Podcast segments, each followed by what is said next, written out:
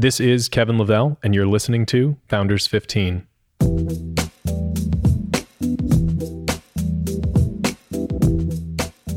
You know what the world needs? Another business podcast. Well, actually, maybe it does. See, I've listened to a lot of podcasts, many of which were truly great. I learned a lot and had takeaways that changed my business or personal life. But I often noticed there was no commonality between the interviews as they were wide ranging, so it was harder to tease out themes between them. I launched Mizzen and Main to bring advanced performance fabrics to traditional menswear. So, just like deciding the world needed a better dress shirt when everyone said it was crazy, I decided to launch Founders 15. Founders 15 is a unique new discussion experience, distinct in three specific ways. The conversations will be founder to founder, eliciting an enlightening back and forth of two people with an overlap rarely found in other interviews. In my position as founder of Mizzen and Main, I've gotten to have extraordinary conversations with other founders, and I know that there are takeaways that a lot of people would benefit from. So, episodes will also feature the same 15 main questions in each podcast, helping bring a continuity to these discussions with appropriate probing on key themes as they develop throughout the interview. Perhaps most distinctively, I'm focused primarily on founders building something right now, and not just the billion dollar unicorns that get the headlines every day. These interviews feature real people building real businesses today. Business titans from years ago offer much to learn from, but my focus is on those in the heart of their journey to build something great. To keep things particularly interesting, I'll also be interviewing a few well known athletes and coaches, founders in their own right, to gain additional insight and inspiration as to what it takes to achieve greatness. Would love to hear any feedback anytime. I'm on Twitter at Kevin S. Lavelle, and I hope you enjoy these conversations as much as I've enjoyed having them.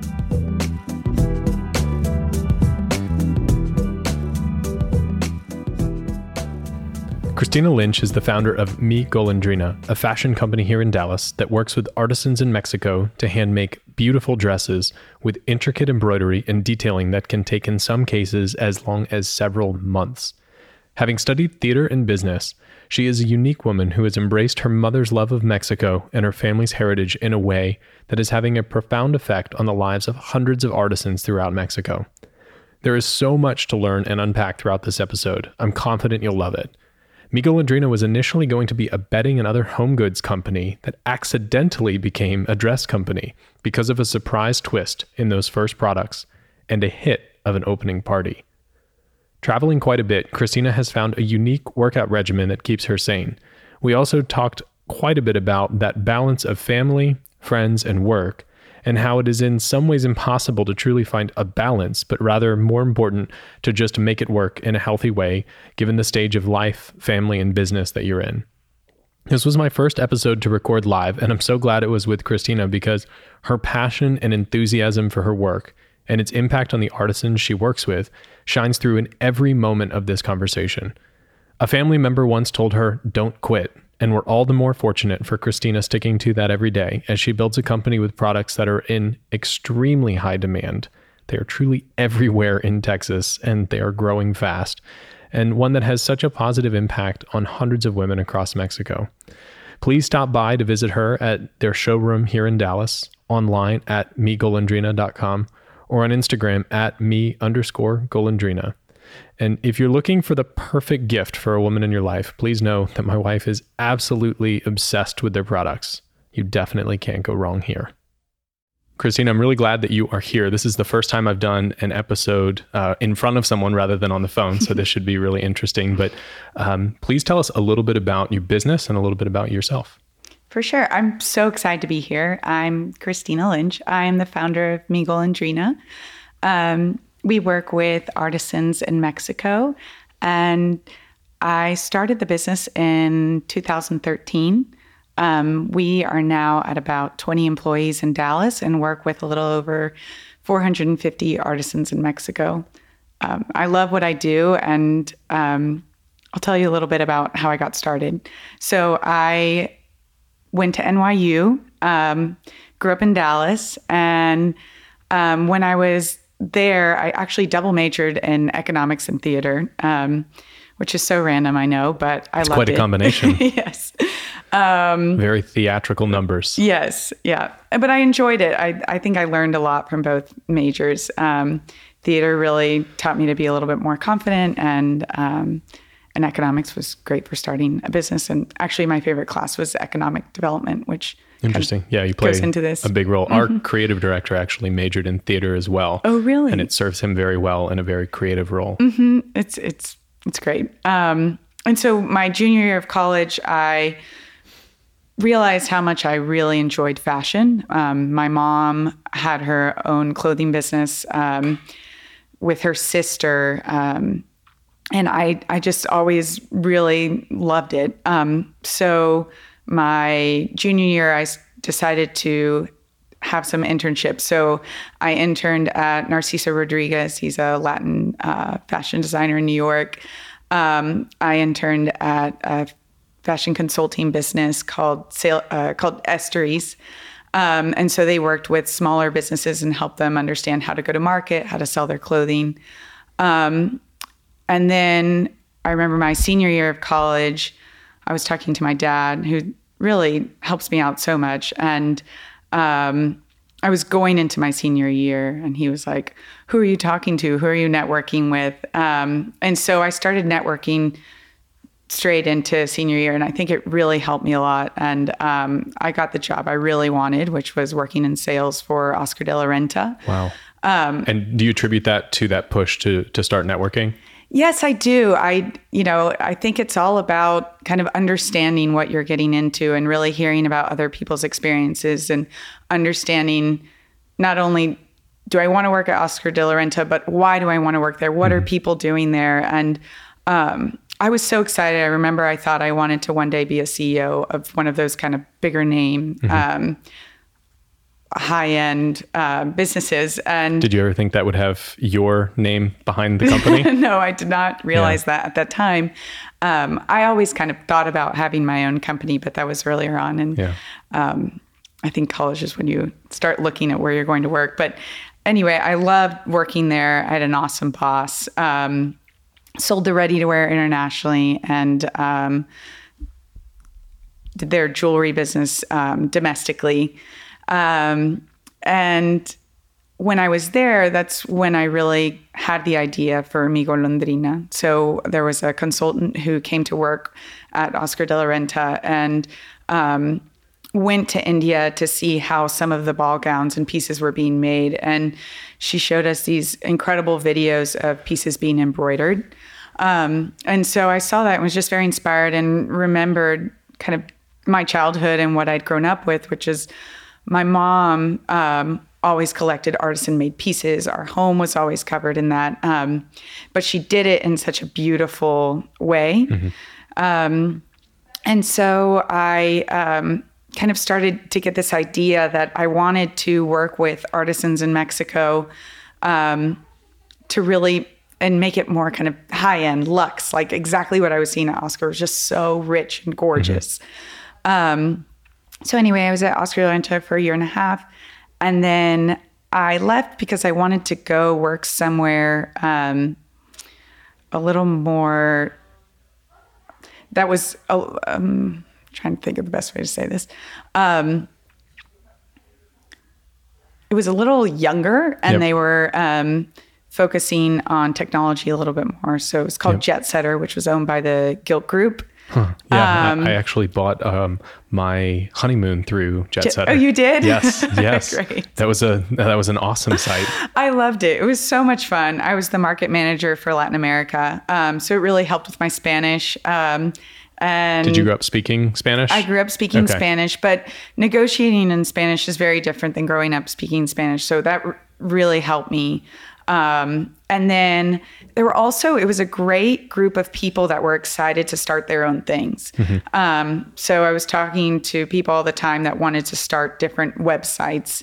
Um, and so, anyway, after Jetsetter, um, I decided to move home. Um, I kind of had this moment where I called my brother and asked him what he thought of this business idea. It was very abstract. It was basically that I wanted to work with artisans in Mexico, show off the beauty of what they were doing.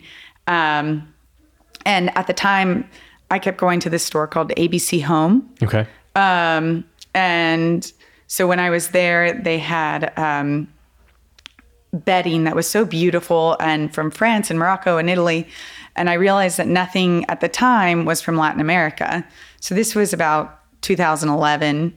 Now there, you go into home stores and there are a lot more Latin inspired pieces. But seriously, at the time, it was kind of just starting.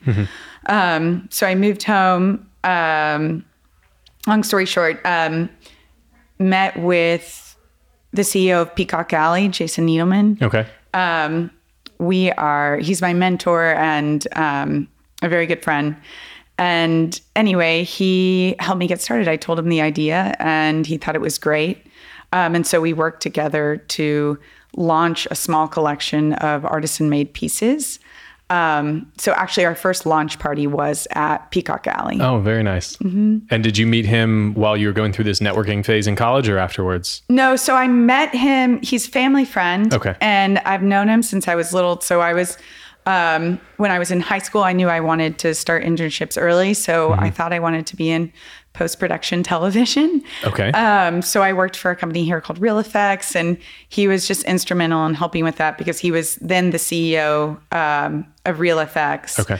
Um, and he has just had an incredible career and continues to be a wonderful mentor. Yeah, I I uh, I feel like so many of the early breaks that I had in my career were from high school and college, getting pushed from mentors and from my parents to network, and it's such an underappreciated Definitely. time window and opportunity. Um, I've tried to share with I've um, mentored some some students and, and spoken to students at SMU, and my message to them is: at 22 and in college, you can meet with almost anyone. At 22 and a half out of college.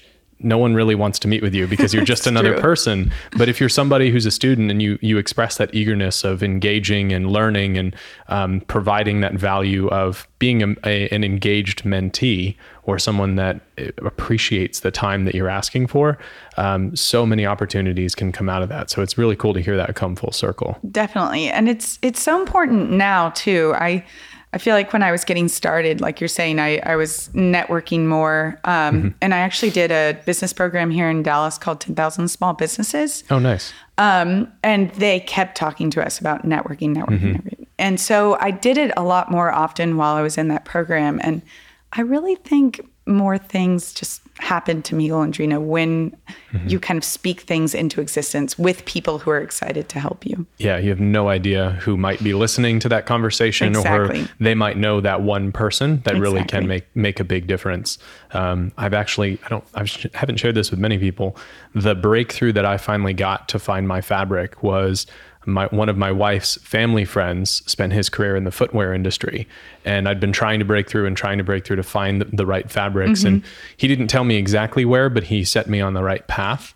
Um, and his name's Mike Staffaroni, and he he really changed the trajectory of this idea that I'd been exploring forever to finally make it a reality. That's incredible. Yeah.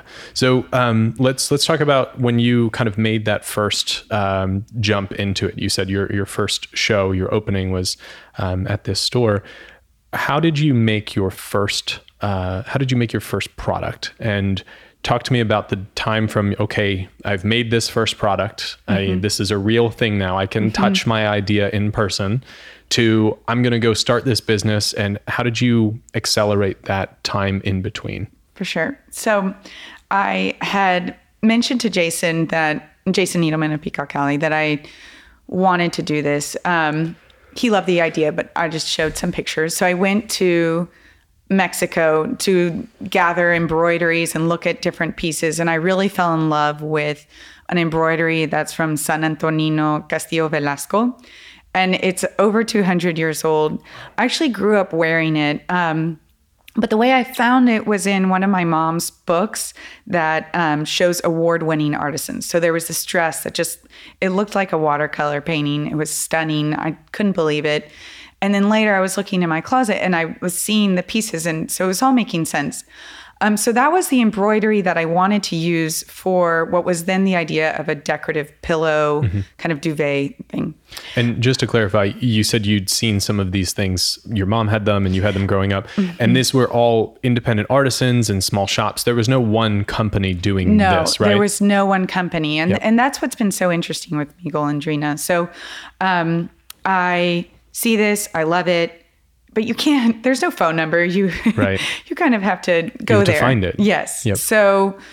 We went down to Oaxaca, met with all sorts of people, and learned so many things. And it was one of those moments where I really had to hold back and stay focused and just really know that I had to pick one thing to do really well. yeah.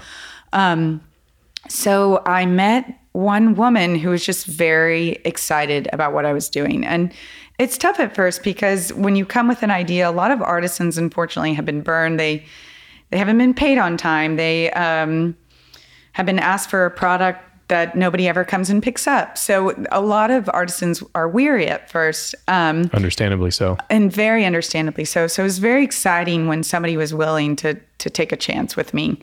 Um, so we worked on some floral embroideries, but at the time, all we had were dresses, and I needed to make pillows.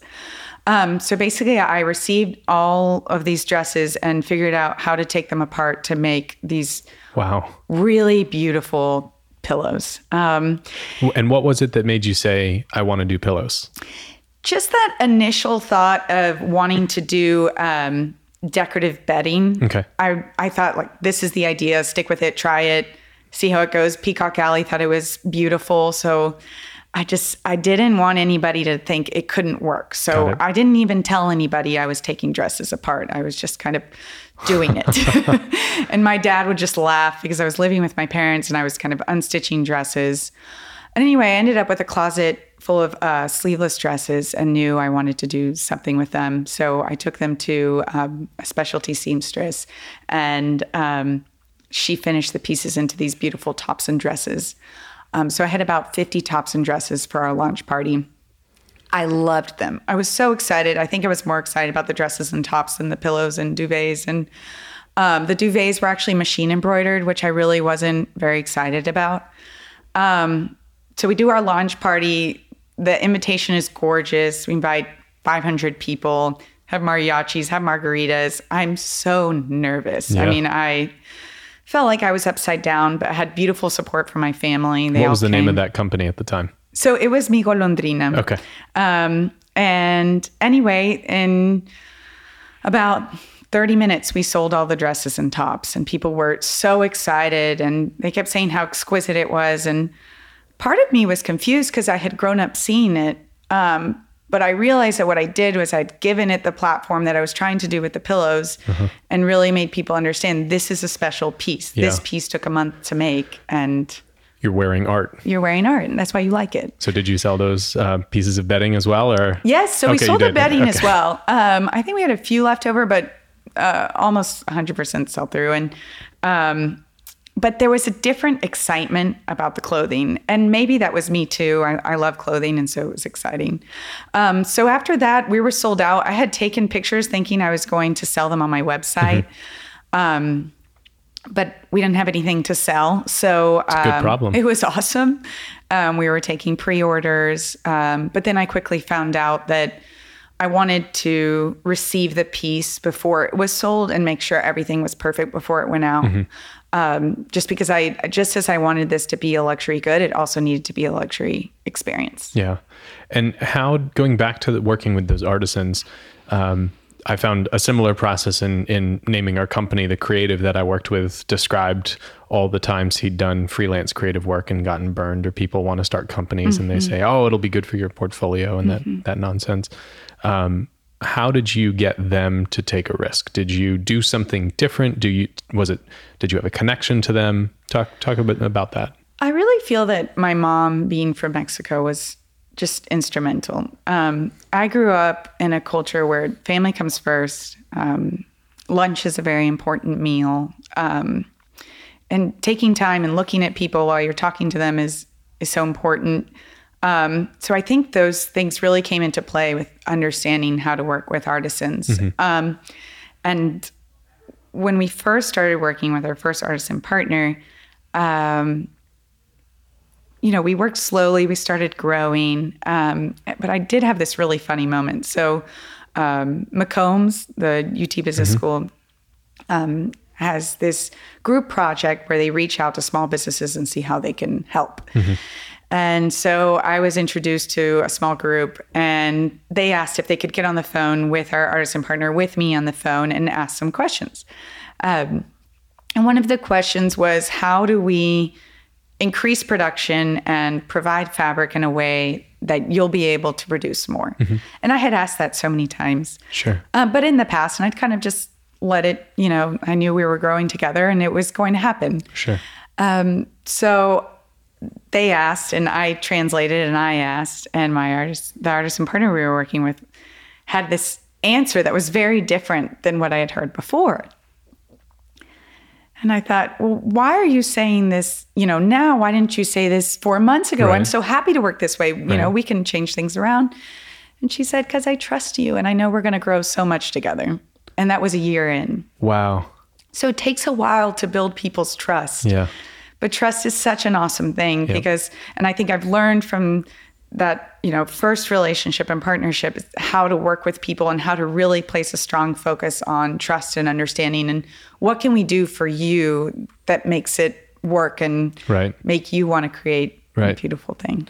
It's funny you, you said I just knew we'd find a way and we'd keep going and people ask me uh, early on how did I think this would come together or what was I going to do with this? And there's an odd balance, especially in those first few years of I either didn't really think about it, it wasn't big enough deal for me to distract from what I was doing, or I wasn't going to do anything differently, mm-hmm. and I would just conquer that when I got there. And um, I think sometimes we can be victims of um, just trying to plan everything out and think through all the eventualities. And if you do that, you won't go anywhere because you don't have those answers yet.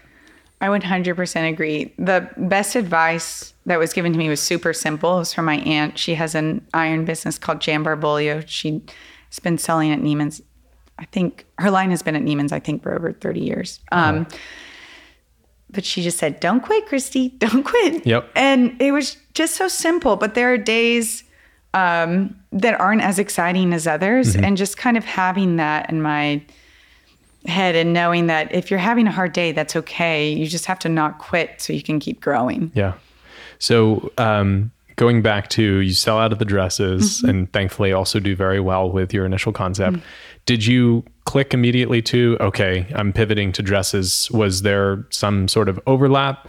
And then how did you go from you had the 50 or so to, okay, now I'm going to make as many as I can and start to build this business. Mm-hmm. So we did continue to sell decorative pillows for a while. We had a wholesale account with um, Peacock Alley, and it was really a wonderful partnership. They're such a luxe brand. Um, and but there was a strong focus for me i knew on the clothing so i went right back to mexico and um, and then just slowly started growing mm-hmm. with them and um, it's kind of been that you know, our we've grown quickly, mm-hmm. but at the same time, we've grown responsibly because we've had to because everything is handmade. Mm-hmm. Um, so there were times where we would just completely sell out and um, and sometimes disappoint people, which was hard. Um, and I think now we're finally at a point where we have enough product and we have enough people creating mm-hmm. product. Um, but that was had so much to do with meeting with people and getting more artisans to work with us. Yeah. And how do you, you had that first one that mm-hmm. was, um, you described that experience of how wonderful it was to, to bring them on board. How do you add the next 20? How do you add, you're at 450 mm-hmm. artisans, which the impact of that is so extraordinary because you're treating them responsibly mm-hmm. and helping them um, in what you studied years ago with economic development how do you find those new artisans and how do you build now you have an infrastructure in mm-hmm. mexico this is not i'm working with a few people mm-hmm. um, well it goes hand in hand with paying and treating people responsibly mm-hmm. um, so once you start doing that the there's basically a community is known for a specific style so san antonino is known for their beautiful floral embroidery and the grandmothers to the granddaughters know how to do it um, so if you have a reputation of paying on time and paying well, then people want to work with you and growth kind of happens. Sure. Um, it's definitely not it's not easy to do. You have to stay on top of it and make sure that um, you know the the product is cre- being created at the level that you want. But like I said, if you're paying well, and I think that the artisans we work with know how much we, Mi Golondrina, and Dallas appreciate it. I mean, we press each piece. Um, we finish each piece with uh, little details. We size it to make sure it fits the customer perfectly. Um, we have so much pride, and and they have so much pride, and it just works well together. Um, and now we're starting to partner also with um, an NGO actually in Chiapas um, called Impacto, and they work to do what we've been doing. So pay artisans um, ethically and um, and anyway, it's it's been a wonderful experience because they already have those relationships, and they need somebody to help them grow. Yeah. Um, so we've been excited to partner with people in different ways so that we can um, really work with these communities in a way that really benefits them. That's great. So last, uh, uh, let's say priming question: Where did the name come from? Mi golondrina. So first it was going to be golondrina. Um, I wanted to buy golondrina.com and that was As- expensive. Yep. As as with most business names. Yep. Yes. Um, and so I changed it to Mi Golondrina, which I like more. I'm so glad that happened. Um, but a golondrina is a swallow, and it's a lot in a lot of Mexican songs and poems. But um, there were swallows all over my grandfather's ranch growing up. Um, and so it's kind of this romantic bird to me um, that travels all over Mexico. And so I see our golondrina traveling throughout Mexico and working with different communities. It's kind of this, I don't know, it sounds, I'm a romantic, but it, it's just kind of a romantic name to me. My mom came up with it um, and I love it. And I know it's hard to say, but I like it a lot. It's it's one of the easier Spanish words to say, Yes, coming yes. from a native English Yes. speaker. Um, so y- you've already talked quite a bit about this, but let's talk a little bit about the culture of your company. Um, you obviously have a significant impact uh, in the work that you do, um, but now it's not just the work that you do with the artisans. You're building a company here in Dallas as well, so you're you're in that every day. How do you define your culture, and how do you defend it every day? So I love our culture. Um, and I, in our Dallas office, like I said, there are about 17 to 20 women a day. Um, we're all women. We just hired a pattern maker who's a man. My, my dad was starting to ask about that. He thought it was sexist. Um, but we just happened to hire a lot of women. So um, it's a great um, culture. So, um, I would say that it has a lot of Latin influence. Um, so we have a team meeting every week. Um, that's one of my favorite times, um, just to connect with everybody. And um, we'll also every two weeks we'll do a team meeting at my apartment, which is pretty squish, but I'll make a frittata, and um, I think it lets people really relax. Yep. Um, and it's so important to me that we all have a good time together, help each other.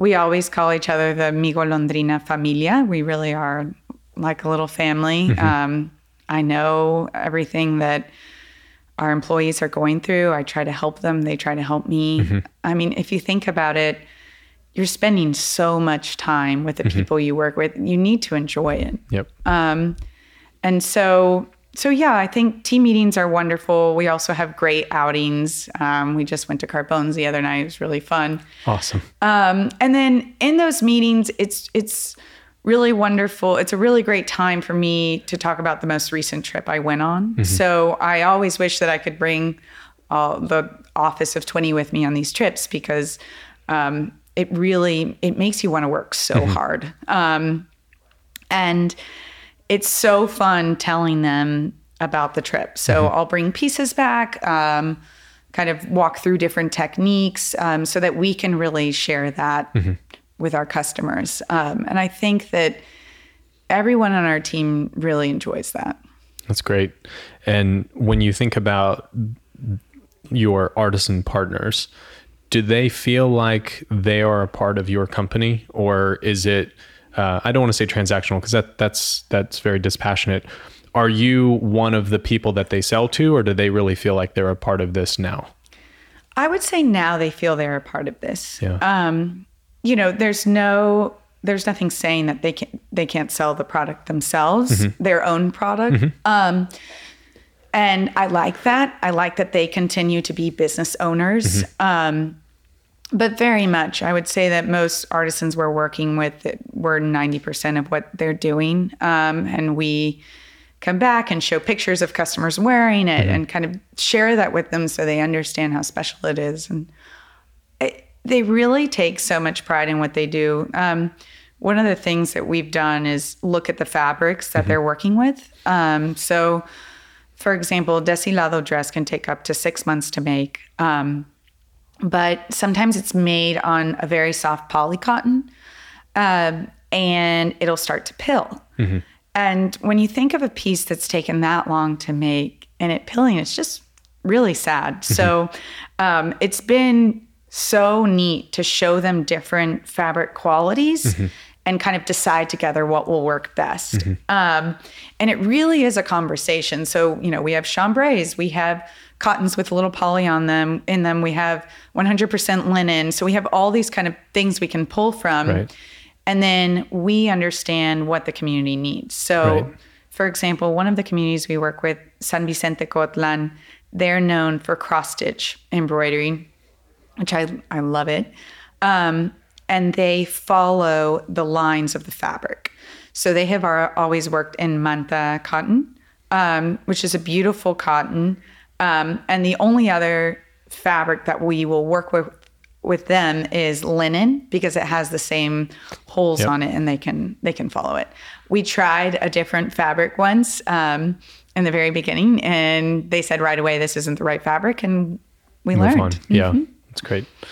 Um, so, how many years into this are you now?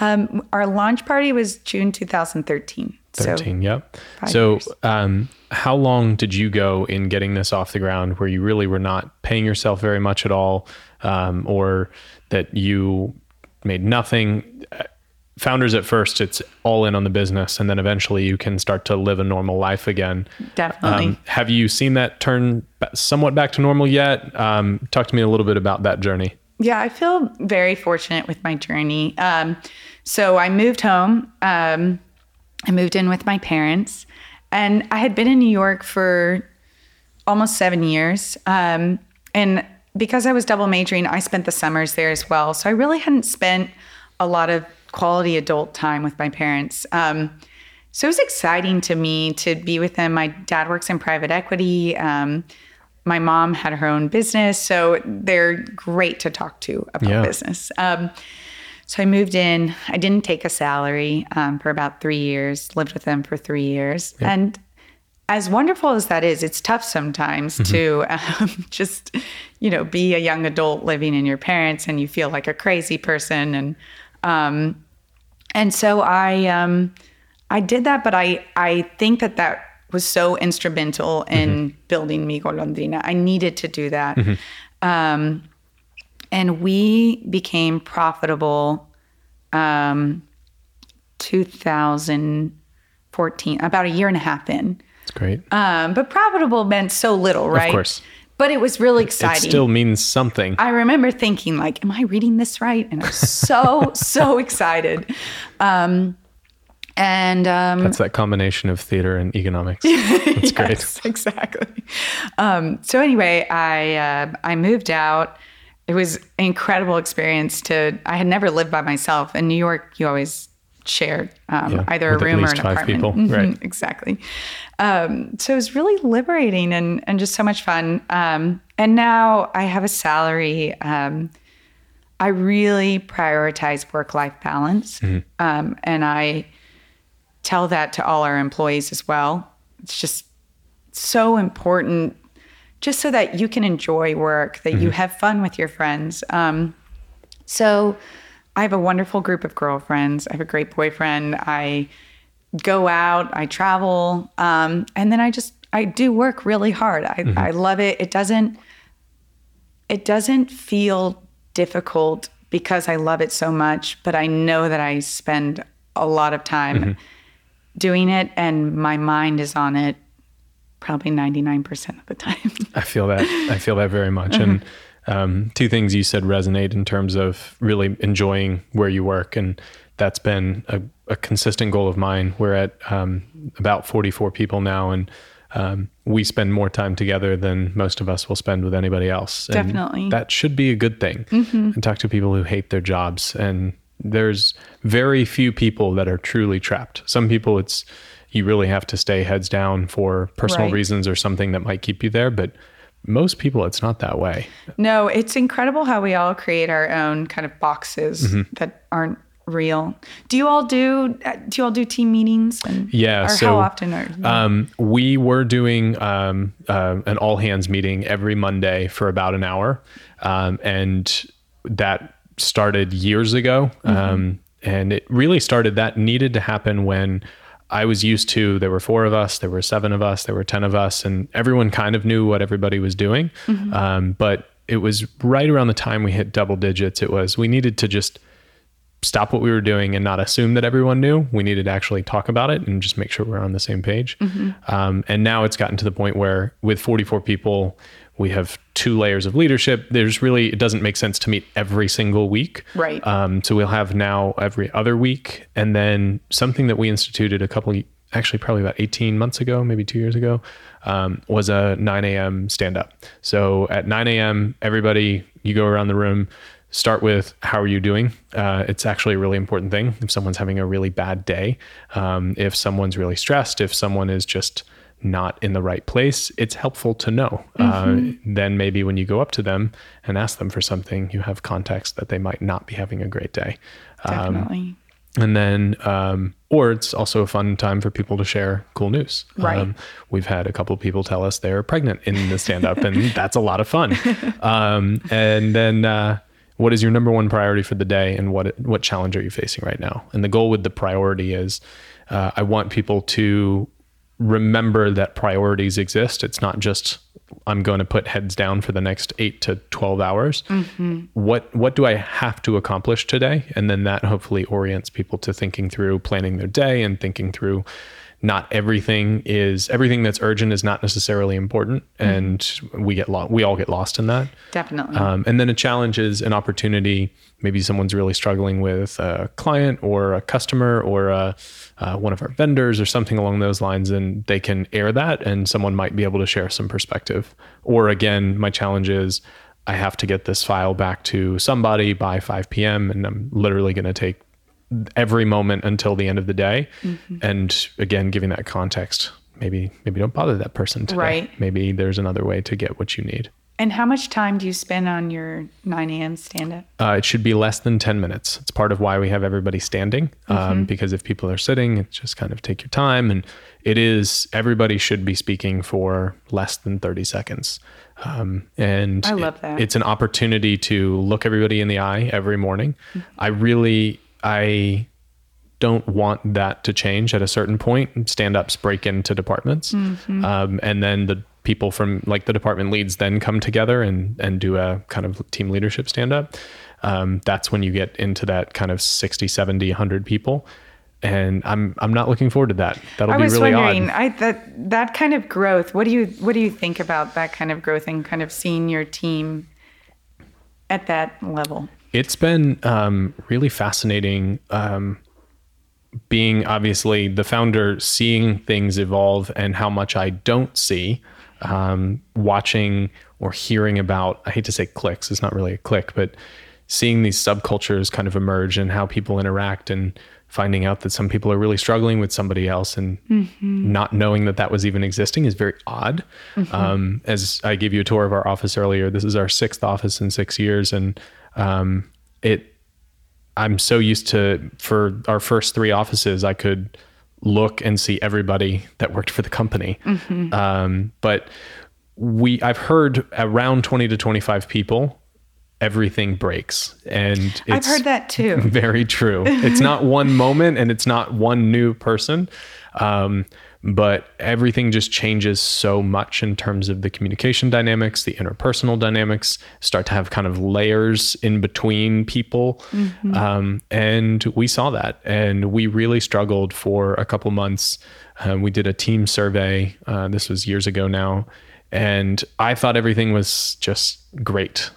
and sure, we it's a struggle and you're fighting for growth and survival every day, but um, the feedback was not good.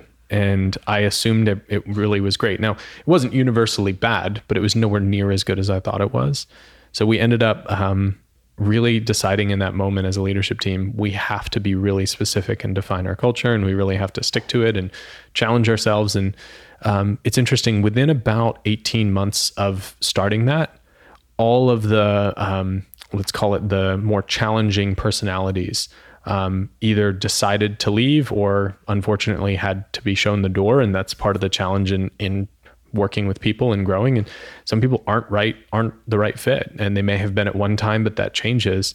And not to say that now everything is perfect. There's mm-hmm. always those challenges, of but course. that's where you have to ask yourself in every interaction, am I reinforcing it? Mm-hmm. And um, I can't remember who it was. Someone said, you can choose to define your culture or you can choose not to. But either way, you're choosing to. And right. that's if you decide not to challenge someone or what somebody says or how somebody acts or how somebody does something, you've defined your culture, right? Mm-hmm. You can rise up to it or fall down to it. Mm-hmm. And that's not, you have a choice, but you don't, right? right? Everything you do reinforces that and how you spend your time, how you reward people, how you recognize people. It's 24 7. It happens all the time. I think that's so neat and something that shouldn't be taken lightly. I think you all doing that survey is, is super brave and kind of when you're in that spot and you realize you have to ask yourself those yeah. questions it's it's not as simple as it seems but it's yeah it's wonderful and it was interesting we have a very open culture here no one has ever been penalized or faced consequences for any mistakes and and we try and encourage open feedback but there were some really bad things that were provided in terms of feedback because we did it 100% anonymously. Mm-hmm. And you start to read through this and, and it's it was really frustrating because it was how can you be this upset or this unhappy and not have told me anything about it? Right. And there's a sense of responsibility. It goes it goes two ways. And again most of those people i assume were the ones that are no longer here. Right. Um, but I've found we do this survey. We've done it three times since then, and I've done 360s on myself, and um, I get feedback from my board. If I'm not doing that, I'm I'm asking for trouble. Uh, mm-hmm. Uh, if I'm not, if I don't have a constant finger on the pulse of how the company's feeling, how my board is feeling about me, how everybody is feeling about the work that I'm doing, the work that their managers are doing. Um, again, you can choose to or you can choose not to. Th- that feedback is happening. Whether you're asking for it or not will mm-hmm. define how you adjust to it. And how often do you meet with your board? Um, we have quarterly board meetings. Okay. And it's either up in New York or down here in Dallas. Um, and then our so our senior leadership team, um, we have a head of product, head of finance, marketing, sales, and operations. We meet every uh, week for at least an hour and a half, um, and it's a chance for us to really dive into the bigger things that are happening. Um, and then we go offsite at least once a quarter as well. So we'll go rent a conference room at a WeWork or something, and it helps to just step away and, and really dig into some of those more challenging issues that we're facing, including just planning because it's really hard. Yes, it's really hard. That's fantastic. Um, that was a great tangent. So uh, back to some of the questions: Who most inspired you? And and that can be a, a personal connection, or it can be a famous person, or both. Um, when I was graduating from NYU, um, I really want another place I really wanted to work was Tory Burch. Um, I thought that when she got when she started, her um, company focus was to show clothing that was inspired by world travels. Um, and I, I love that. So I, have always admired her and the way she's grown and, um, and her stores are beautiful and um, and so anyway i would say she is the famous person that inspired me. Um, and then it really comes back to family. So my brother was the one who convinced me to move home and start the business. Um, he works in private equity as well. Um, and but he also has actually he has a great website called a simplemodel.com that uh, teaches people how to um, model. So create spreadsheets and um, that kind of modeling. that kind Yeah, of modeling. not the So- fashion modeling. No, but he's it's great because it's funny. Yes. Um, you have to check it out. It's awesome. It's I a will. free site. Um, and so anyway, he's always doing these um, side projects and um, doesn't stop. And we kind of feed off each other a lot. So he was the one who told me I needed to start right away, or somebody else was going to do it, which I thought was so funny because I didn't even know what I was doing yet. um, but he knew I was competitive and that somehow that would get me to move home. Is he your older brother? He's my older brother. Okay. Um, and then uh, my mom really inspired me the most. Just the Latin culture she raised me with, the uh, appreciation of beauty, um, and just yeah. So she has been collecting art from Mexico since she was 18 years old. When did she move to the U.S.? Um, in her 20s. Okay. Um, and she, I have never met anybody that loves Mexico as much as she does. Um, she should be the ambassador or something. um, so it's that just is in me um, because of her, and, and I love it. And I think it'll always help me with Mi Golondrina to really understand that we're showing a culture. Um, and it's been so fun that we're focused on one country. A lot of times I've had people ask if we're going to work with um, with artisans in, in in other countries, but there's so much in Mexico. Yeah, I mean, you have only just scratched the we surface. We have barely scratched the surface. There's so much to do. So um, I'm just so excited that that she showed me that and and she works really really hard. So um, when we go to Mexico, uh, so when I go to Mexico for um, artisan sourcing trips or um, meeting with partners that we already have, um, I always have to bring granola bars with me because I know we're not going to stop for a meal. um, because after we meet with artisans, she wants to meet with ceramicists and people who are, you know, creating works of art in different mediums. So we we do not stop, um, and I I think that that just um, thirst for life and not wanting to stop is is what's inspired me from her. Have you had the opportunity to tell Tory in any capacity how much uh, she has inspired your journey? No, I have not. Okay. I'll have to do that one day. Though. Okay, well, maybe she's listening. probably, she is. probably not yet. But Tory, if you're listening, you had a huge impact on Cristina. um, so, um, changing gears, when you think about um, when you think about your journey and that never off mentality, how do you stay sane? You've, you've mentioned that you make sure that you still spend time with friends and um, you're in a great relationship and you still travel, but it still takes more than that. What do you do to stay sane? I think number one, it's important to know that it's okay to not feel 100% happy all the time. It's okay to have bad days. And so I I think I'm I've learned that that's okay and I think that helps me stay sane. Um, and the other thing that helps me stay sane is working out. Um, so I prioritize it. Um, I work out in the gym. I have, oh, I found these wonderful 30 minute uh, video workouts that I do on um, my trips in Mexico. So the trips in Mexico, the gyms are tiny, tiny, and there's not a lot of things to work out with. So I do this quick Tabata thing in the morning and I'm a new person. What, where are those workouts? Um, they're You on, said they're online. they're on YouTube. What's I it just uh 30 minute Tabata um with Rainier, Rainier something. Um I've loved it. I think that's helped me a lot. Um and then the other thing that helps me stay sane is working with such not only intelligent women but kind, supportive and respectful women. Um so you know, our COO, Diana Swope, she came from Neiman's, um, and she went to Stanford Business School, was a consultant, um, just wonderful. Um, and we have this relationship that's just wonderful and respectful and exciting. And I think we're both kind of excited to see things grow. Um, so I think we help keep each other sane. If I have a bad day, she's there for me. That's great. That's and really so important. is the whole team. I was just trying to pick somebody I could course. talk about. Um, so continuing this in this theme, if everything were okay while you were gone, uh, meaning the business would just continue and, and you didn't have to worry about it. Someday that'll happen.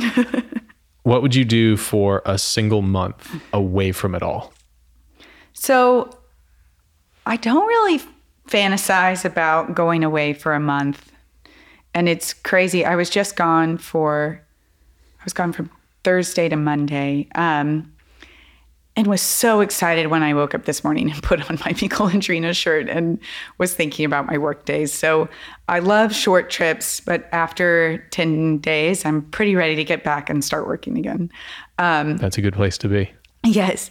Um, if I had a month where I could leave the office, and I, I think this is a goal, it would be to be in Oaxaca um, and really be a part of the communities we're Yeah. working with more. Right now, you know, I talk to them every day. They all have WhatsApp. Um, Yep. It's pretty incredible what technology has done for It these is. communities It is.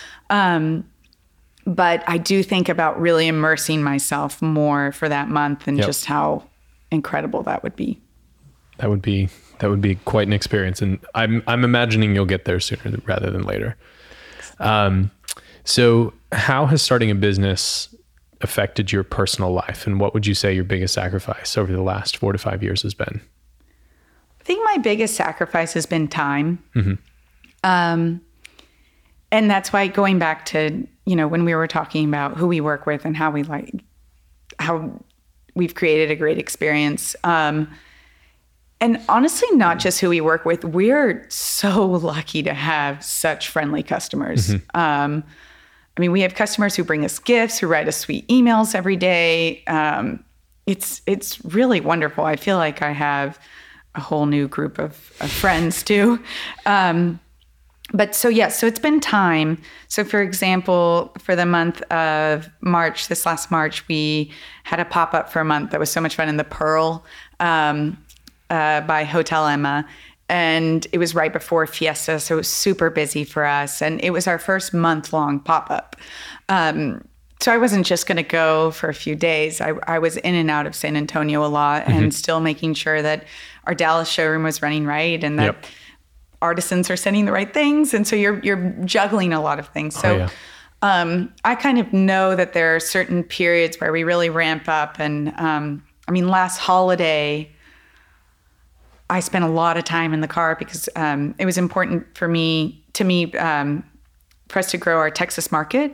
So last holiday i was driving to amarillo corpus christi fort worth um, austin houston um, midland breckenridge. So that's a lot of time kind of Yeah. away from home and um, and away from your friends. Um, and so, yes, so the biggest thing is time. But what's wonderful is the time is great. I wouldn't be doing it. Right. I just know that I have had some friends um, who wonder where I am. Sure. Um, but I'm really lucky, I think, now to have this awesome group of girlfriends that work really hard. And we all kind of love sharing our stories with each other and growing with each other. Yeah, I um I've noticed uh, i- i- in the last probably three years the amount of time, and and I have a, a young son and and a daughter on the way. It's you, you have family, friends, and work, um, and somewhere in that mix, I guess, is also personal. And you really can only fill kind of one or two of those at a time. Right. Um, and if you're getting to spend a lot of time with your friends, it probably means that you're not getting to spend that time with your family. Yeah, it's or that pyramid. Yes. I can't remember what book I was reading where they discuss that. You yeah, can't we've seen have the same three. thing. No, no. And then again, somewhere in there is is personal and needing to to stay mentally and physically fit. Yeah, and I I am really excited about kind of the family and marriage chapter of, of my life. I think a lot of times people ask me like, "Are you excited to do that to mm-hmm. have a family one day?" And that's probably one of the most exciting things and things I look forward to most. Um, but I'm so excited that I got to work on this before that. Yes. Um, because I feel like I'm putting things in place so that I can. I, I don't think there's a real balance, but so that I can try to achieve that um, understanding, kind of open mindedness to how I do both. Yeah, I um, so m- my it started the business six years ago and got married six years ago. Um, and my wife ended up being our CMO for a number of years. Oh, and, wow. and we we got to experience something truly special together. But just having had my son um, almost two years ago, I'm so grateful that I was able to get the business to a different place Mm-hmm, for the time that he came around. And I have so much respect and wonder for those people who've started businesses around the time that they've had kids. Because Mm-hmm. the early days of both are so critical. And it's so difficult to find that balance. And you, you talk about kind of positioning yourselves. I've had some great mentors that have talked about, and it, it's pushed me. I think about it all the time is n- not missing out on your kids' um, early days. And um, I've one one gentleman who's built uh, a number of very successful businesses. He said, you know, I, I made sure to basically make it to every baseball game. And So important. now, there's other sacrifices that he made personally and professionally along the way, um, but you can make more decisions in that position. Um, and at the same time, last week was my son's. It's Mother's Day out, so it's not really full on school yet. No, that's Um, school. but I, I, we had an event with Nordstrom that I really couldn't miss, and it was really heartbreaking to miss that. Mm-hmm. But then you go, okay, so I'm going to make sure I do all these other things, Right. And and find that, as you said, the balance. It's not really a, a, a real balance, but Mm-hmm. f- find it the best that you can. I think um, kind of having that appreciation of time and understanding maybe that pyramid is so important, not only as somebody running a business, but really understanding how important it is to your employees um, has helped me so much. So I think that we, our team is made up of just wonderfully bright, strong um, women. And I think something that's really great that we've provided is a space where it's okay to go pick up your child at four o'clock. It's okay to come in at 10 o'clock. Um, and it's unbelievable to me how many businesses don't support that um, because I think the payoff is huge. Yeah, it's the it's very short sighted to Definitely. um, have that and level it's of oversight. so much. I mean, I think a lot of companies are. especially as the labor market is so tight, people know that they can go somewhere better. And Mm-hmm. Right. so you damn well better make it a good place. Exactly. So, um, in in doing some research, and as we were talking before we started, my wife absolutely loves your products. Thank um, you. And for anyone listening, it is the perfect gift um, for every woman that you know in any capacity. Um, but you've gotten some great press, and you're really starting to roll. Do you feel like you've had a tipping point? Do you feel like there was an article or a moment that Mm-hmm. really started to? Obviously, you're not um, you're not Neiman Marcus, but Mm-hmm. you've really started to experience that growth trajectory. I think that press is such a wonderful thing, and um, I think I've learned a lot from it too. Um, you know, some press is more exciting just to you, and some press is um, really helps grow revenue. Um, one moment that I thought was really great um, was when uh, Jenna Bush included us in her poolside picks um, in Southern Living, and our inbox was flooded Yeah. for that specific dress. Um, and it was so exciting just to see. It was denim chambray with white embroidery, a really classic color. Um, and to understand that, okay, we created something that that people find special. Um, and so that was wonderful. Another um, big press moment for for us was uh, Cinco de Mayo. I'm so sorry, I can't remember. It was probably a year ago, um, or maybe two years ago, but it was um, Vogue.com, yeah. and that was huge. Yeah. Um, I mean, just talk about just the most reputable fashion magazine saying that this is cool. Check it out. Um, so yeah, and I mean we we have been very fortunate. I actually the first press we received was um, FD Luxe. They're not in print anymore, um, it was beautiful magazine, and it was 10 hot things in Dallas. Um, and this goes back to networking. So when I was starting, I talked to bloggers, I talked to all sorts of people, but um, I think when you network, also goes back to what you were talking about. People grow with you and are excited to see you grow. Um, so um, I had met with a blogger, Bradley Agather, who has an awesome blog called Luella June. One of my wife's favorites as well. Yes, she's fantastic. Yep. She's also a good friend. Um, so she's the reason uh, we were in FD Luxe. And the photographer, Steve Visneau, just did such an awesome job. And the funny thing is, we hired him for our shoot uh, next month. So I was telling him, You were my first press. Um, so, you know, I think it's important. Press is so important. And you always need to think about what story am I telling?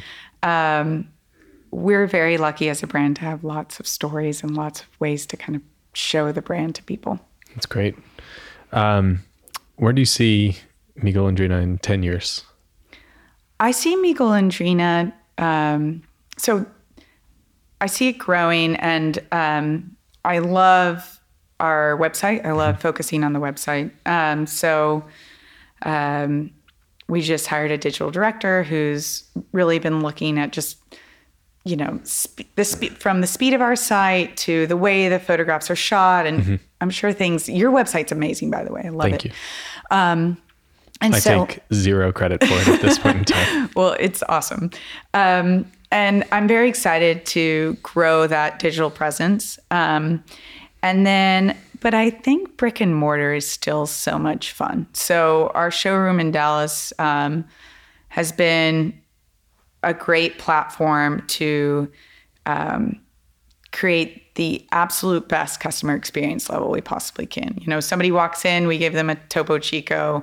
Um, you know, anything, any, we do a lot of customization of a piece. So you want it a little bit longer, you want a little bit shorter, we'll do that in house. Um, so there are certain elements I feel that you can do in person that I just really, really enjoy. And I love creating like a beautiful, so with each shipment, we have a handwritten note, um, beautiful tissue paper. It's just, it's kind of that luxe, you know, what Stanley Marcus did for Neiman Marcus. um, I don't think that that's lost. I think that people still really appreciate those um, little touches. So I'm excited to continue to create um, small stores as we grow. Um, now, what exactly they'll look like, I'm not sure because I think the retail landscape is just changing so much right now. Yeah.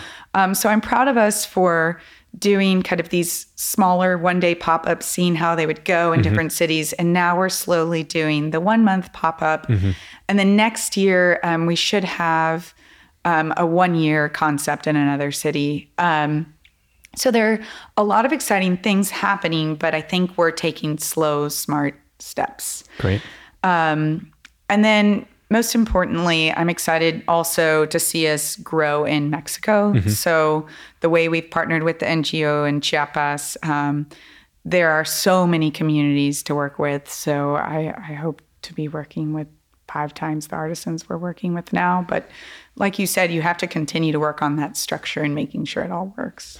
So, uh, 10 years from now, do you think you'll follow your mom's request to do all the different types of um, artisan goods? Or do you think you'll still stick with? I know. Well, so we're right now we're playing with. Um, so we do from little girls. So we do one, two, three little baby dresses. They're so cute, um, and sometimes little customers come in. It kills me, um, and they're kind of wearing our our dresses. I, I just love it. we have, uh, as I said, our daughter's due in a few months, and I can be telling you my I'm wife will be definitely taking sending you a, one. a lot of trips to my see you guys. favorite thing. It's just so cute. Um, and but we have so many moms who have little boys, so uh, we've been kind of asked, and and really we, Mi Golondrina is about showing artisan goods, but it's also about listening to our customers. So our customers want little boys uh, shirts, so we're working on that. That should be coming out soon. Um, and then we're dabbling in Mi Golondrina home. Um, so starting with kind of more embroidered things, um, we're launching a collaboration with Ellis Hill um, for holiday. That's going to be cocktail napkins and fine dinner napkins. So I'm excited about that. Um, but yes, we will have um, different pieces from different communities. But what will be an important role for me is to make sure it feels curated and special for our customers. It's great. Um, if you could go back and tell yourself one thing at the beginning, what would that be? I think if I were to, I, I struggle with this cut one. up all those dresses. Don't And just cut start with the dresses? Just do the dresses. No, but you learn from everything. You know, if I had started with just the dresses, I wouldn't realize how much more I appreciated hand embroidery to machine embroidery. And that machine embroidery is actually a really tough thing to do. Absolutely. But I think I would just reiterate don't quit. And, um, and some days you'll cry and some days you know are are not easy. Um but it's all just so worth it. I just i just love it. And I, part of me is just wants to tell that old me that hey like get going. This is going to change your life and you're going to love it. Love it. Um, so, on a similar note, what's your single biggest regret over the last five years? um think the biggest regret part of me wants to say to not get going sooner um I don't know. I, I, I really kind of a no regrets personality. Um, I do know that at some point I want to get my MBA, and um, and maybe and so maybe I'll do that. I'll get an executive MBA at some point. I've had uh, a couple friends that did that and really loved the experience. Mm-hmm. Um, what is your um, what is it that brings you your most joy every day? Two things. One is the women I work with in Dallas and speaking to the artisans we work with in Mexico. So when I call the artisans we work with, um, it's so funny because saying goodbye takes so long uh, because they're so lovely. So they'll say bye, and then they'll say bye in um, in Zapotec, and then um, so it's just it's brings joy to me, um, kind of that relationship, and then the relationship of um, of the women I work with in Dallas, um, and then I love being on the floor and selling, um, and it's hard not to sometimes. It's so hard uh, because it's all I did when I was getting started. Um, so I was, you know, making it happen and then selling it. Yep. Um, and um, seeing somebody put on a piece and admire it and understand how much time it took to make it and really look at it like it's a piece of art, those customers to me just bring me so, so, so much joy. And It's like we're celebrating something together. So, when uh, when we went through uh, it was almost a year ago, uh, maybe a little less than a year ago. Um, not a not a full rebranding, but a little bit of a repositioning, um, and came up with our the best damn dress shirt tagline.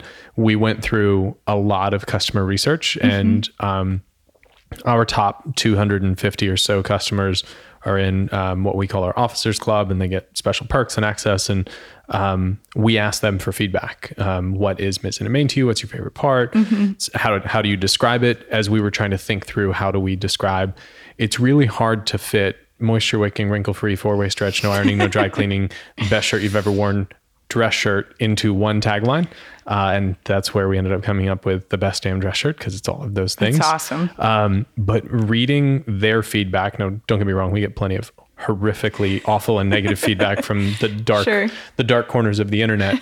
but reading that, it was like oxygen. Um, it was like oxygen Definitely. on steroids. Yes. Um, of a how uplifting and uh, and amazing it is that something that we have built together as a business here. This is how people describe us. Um, and so it's uh, it, it is something special. I, I don't I don't go back to that document enough, but I, I should, or just have like some sort of app that just pops up one of our positive customer feedback things every day, and then one of the negative ones to bring us back down there. yes. That's important too to be open and okay with critical feedback. Um, And you also have a great kind of infographic on your site Yeah. of the shirt um, that kind of describes what you were describing uh, so well. So we uh, we struggle with it though every day. Um, people people are it's interesting as all of this all of these competitors have come into our space and and six years ago everyone laughed us out of the professional trade shows Right. saying no one would ever wear anything other than cotton dress shirts today almost everyone is doing something at least somewhat similar and there are brands that are copying us almost wholesale um, it's still a relatively unknown category. Right. Um, we are still breaking through. I meet people, I, I travel a lot, I meet people on planes and I'll tell them what, what I do. And they go, man, that's a really cool idea. Like, yes, I know. Please buy one. Um, I know because you you get so into what you're doing that you have to remember to continue to tell as many people Yes. as possible. yes, absolutely. How do you? I'm curious. How do you? Um, how do you deal with kind of competition on a day to day basis? Do you look at it? Do you have people on your team that are looking at it? And then how do you stay positive um, in the face of that? It's a great question. Um, uh, so about a year ago, as you can tell, um, a lot's changed in the last year. Um, that was one of the most critical points of feedback I got in my 360 um, from my board and from the team is that I'm not um, I'm not engaged enough in the competitive landscape. Okay. And for years, it was it doesn't really matter what any of the competition does because I'm gonna just make the best damn dress shirt and I'm gonna try and lead the best team and and run the best omni-channel sales approach and what somebody else does isn't really going to change that for me. And I Right. think that that's still true. I don't I don't make uh, meaningful decision changes as to how we're running the business based on what competitors are doing.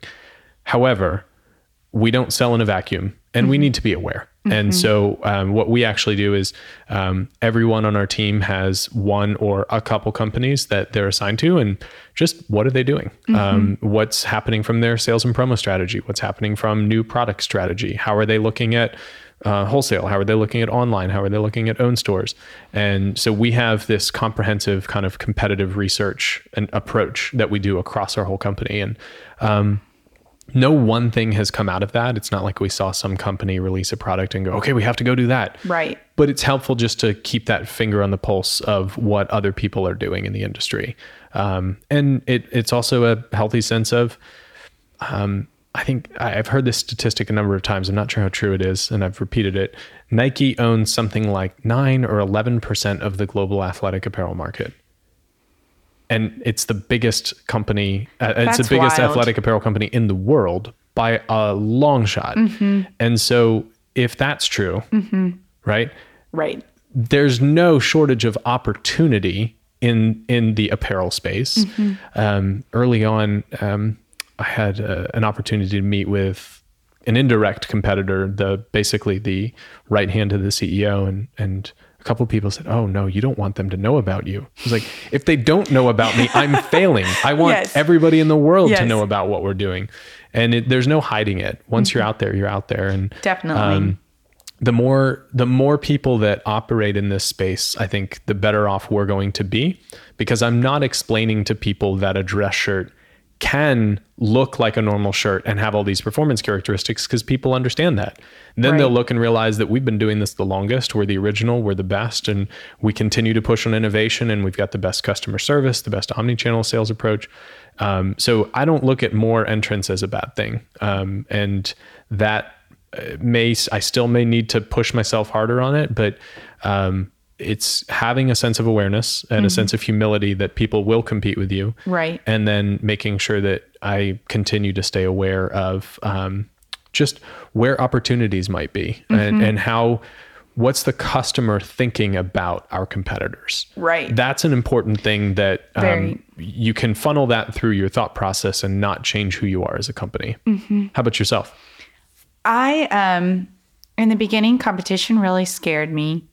Um I just didn't understand it and we had um company uh, we had a, a few companies kind of or we had a um, sorry, we had an experience where there was a company copying very very similarly what we were doing.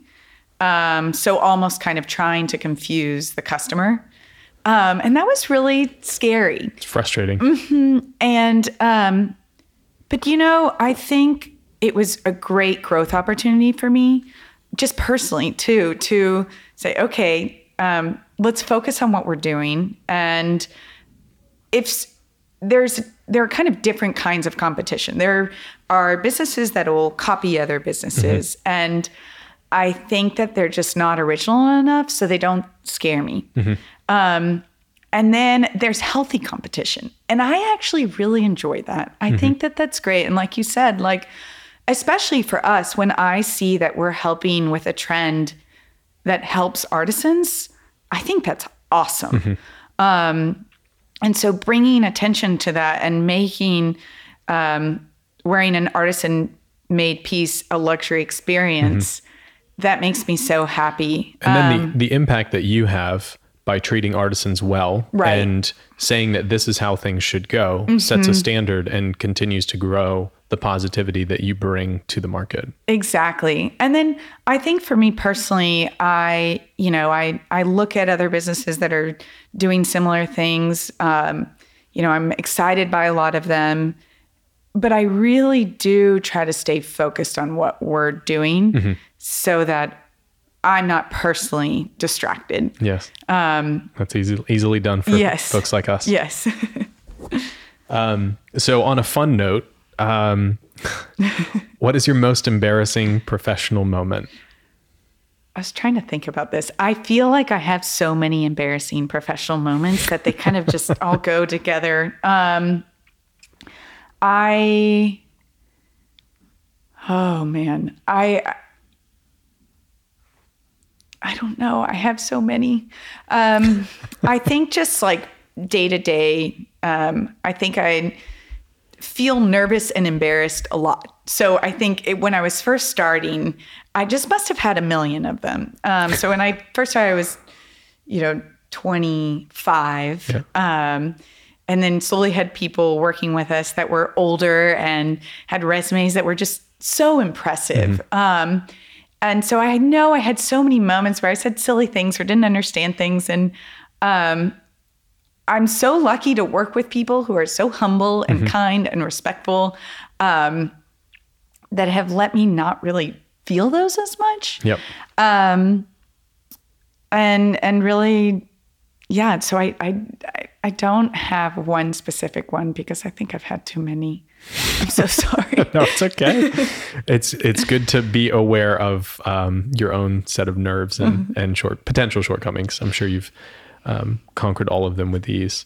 So, um, as we talked about earlier, uh, you had an interest and a love of fashion and thought maybe one day you'd be the CEO of one of these big fashion houses. And now you're the CEO of your own company. Do you expect to be doing this your whole life, or is this a passion project that you want to build to a certain capacity and then see what's next? I want to do this my whole life. Um, I am very just attached to it and excited by it. Now, I do think that there will be room and ways to grow, and um, you know, potentially we talk about, you know, would we ever do kind of a Mexican-inspired coffee shop, or would we do? So there are a lot of ways you can grow, and so I kind of see Mi Golondrina as this umbrella, Yeah. but I don't feel fixed to any one thing Yeah.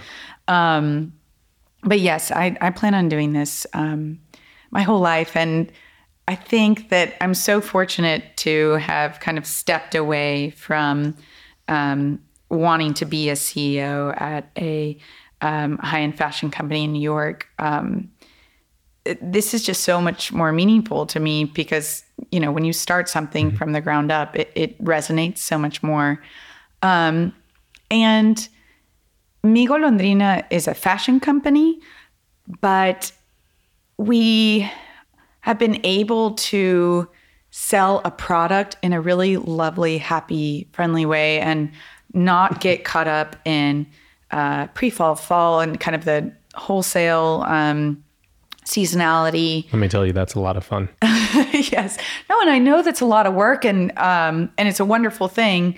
Um but I think I'm excited that we have our own little landscape that we've carved out and can um can grow it in our own way that makes sense not only for us in Dallas but also for selling a handmade product um where things can be ready at different times of the year. so that to me flows very well into because I love the idea of that umbrella concept, and you've set something up where you can have so many extensions and categories that, um, and and the way that your brand is, it's that kind of sunny, wonderful um, approach to to life and art. So you're making an impact. You're doing something you love. How do you want to be remembered? I want to be remembered most importantly as someone who is kind and respectful. Um, and I think that's just, it seems so simple, but um, just remembering to always be kind and always be respectful. And um, I think those things are just uh, super important in everyday work. Um, and then from a Mi Golondrina perspective, I really want to be remembered as somebody who appreciates and has a strong love for Mexican culture and is excited to share it with everybody. Wonderful. Well, um, a wide ranging, awesome discussion. Um, yes. And uh, love the the Dallas connection, and really awesome to actually do this in in person. First time I've gotten to do it and test out two microphones at once. Thank you so much. It's been awesome. Well, you're not done yet because the tough questions come next. Okay. Uh, so rapid fire. Um, just the first thing that comes to mind. Don't worry about kind of how you could interpret the question, and just have fun with it. Okay. So, how many hours of sleep do you get a night? Eight. What would you use the gene editing technology CRISPR for? If you could edit your own genes to change anything, what would you edit? Be able to sleep less. I like it. I feel the same way. um, what is your favorite fiction and nonfiction book? Oh, I feel like I read more nonfiction. Uh, Leaders Eat Last. Um, I'm going to list two nonfictions and just start. Very good. Uh, daily music playlist theme. What do you What do you listen to every day? Ranges uh, Latina and reggaeton music to get me going, and um, and then indie kind of music that I listened to when I was living in New York. Excellent. Uh, what is your wake up drink of choice and your wind down drink of choice? Black coffee in the morning. If I'm treating myself, a cappuccino. Um, and I love, love, love a glass of red wine. Favorite favorite varietal, favorite country? Uh, Pinot Noir from Willamette Valley. Excellent. Very specific. I, I, my dad uh, and I used to always drink Pinot Noir together. So great. That's fine. um, what would your last meal be? Um, rice and beans and pico de gallo. Okay. It's what I grew up with, and I think it's just the most delicious thing ever. Excellent. Uh, black beans or any specific beans? Brown beans, Brown beans. Mexican rice, and pico de gallo is chopped tomato, onion, and uh, jalapenos and cilantro. So, Cristina, what is your pet peeve? My pet peeve is I have to think about it for two seconds. Um, I think my so my favorite thing uh, is a dinner party, Okay. and just absolute, it's the best. Um, and I'm always sad and kind of peeved um, when somebody draws it to a close and wants to leave earlier. So pet peeve is uh, somebody who wants to end a party early. All right. So, for Cristina's friends listening to this, do not be the first person to leave. Do not. You You're in trouble. Are going to be dragging on until the next day. Great. Um, do you have a favorite podcast? How I built this. I'm good. obsessed with it. Very good. Do you have a favorite episode on that? Oh, maybe the Clif Bar was one of the ones I liked. Yeah, that was really good. Um, how much of your monthly spend on a monthly basis is Amazon? Not that high. I bet it's, I don't know, 2%.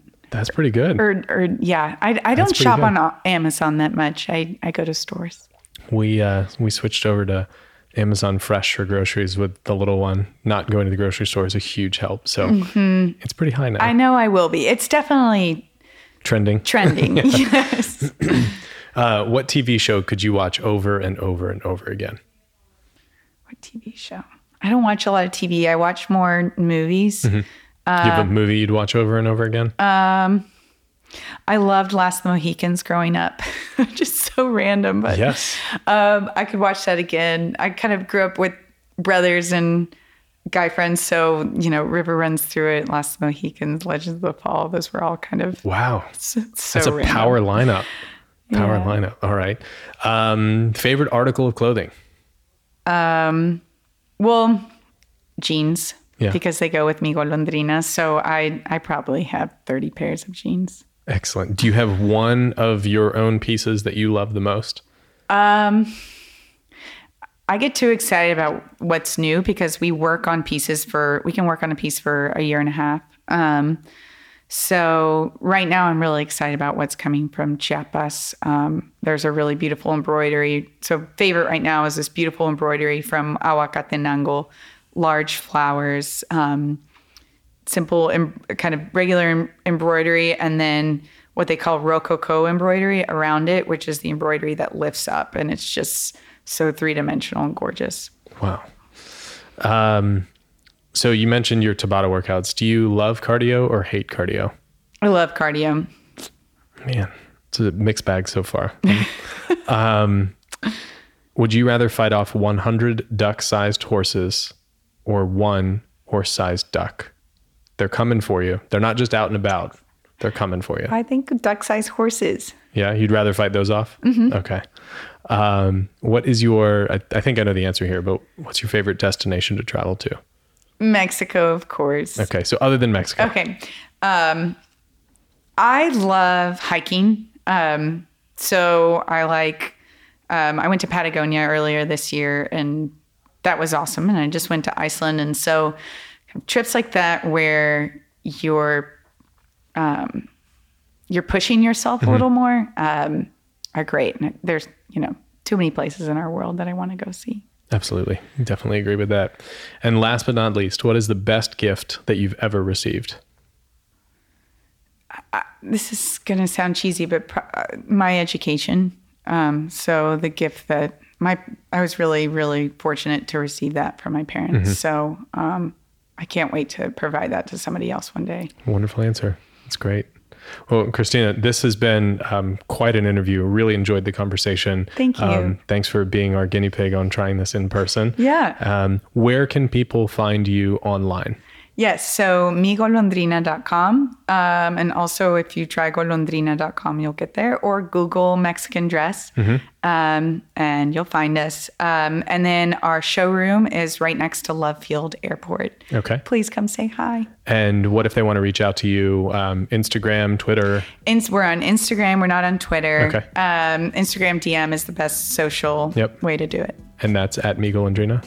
It is mi underscore Golondrina. Very good.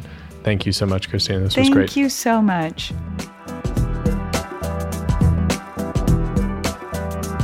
Hey everyone, thanks for listening. You can find me on Twitter at Kevin S. Lavelle, and you can also go to founders15.com for show notes and other episodes. Thank you.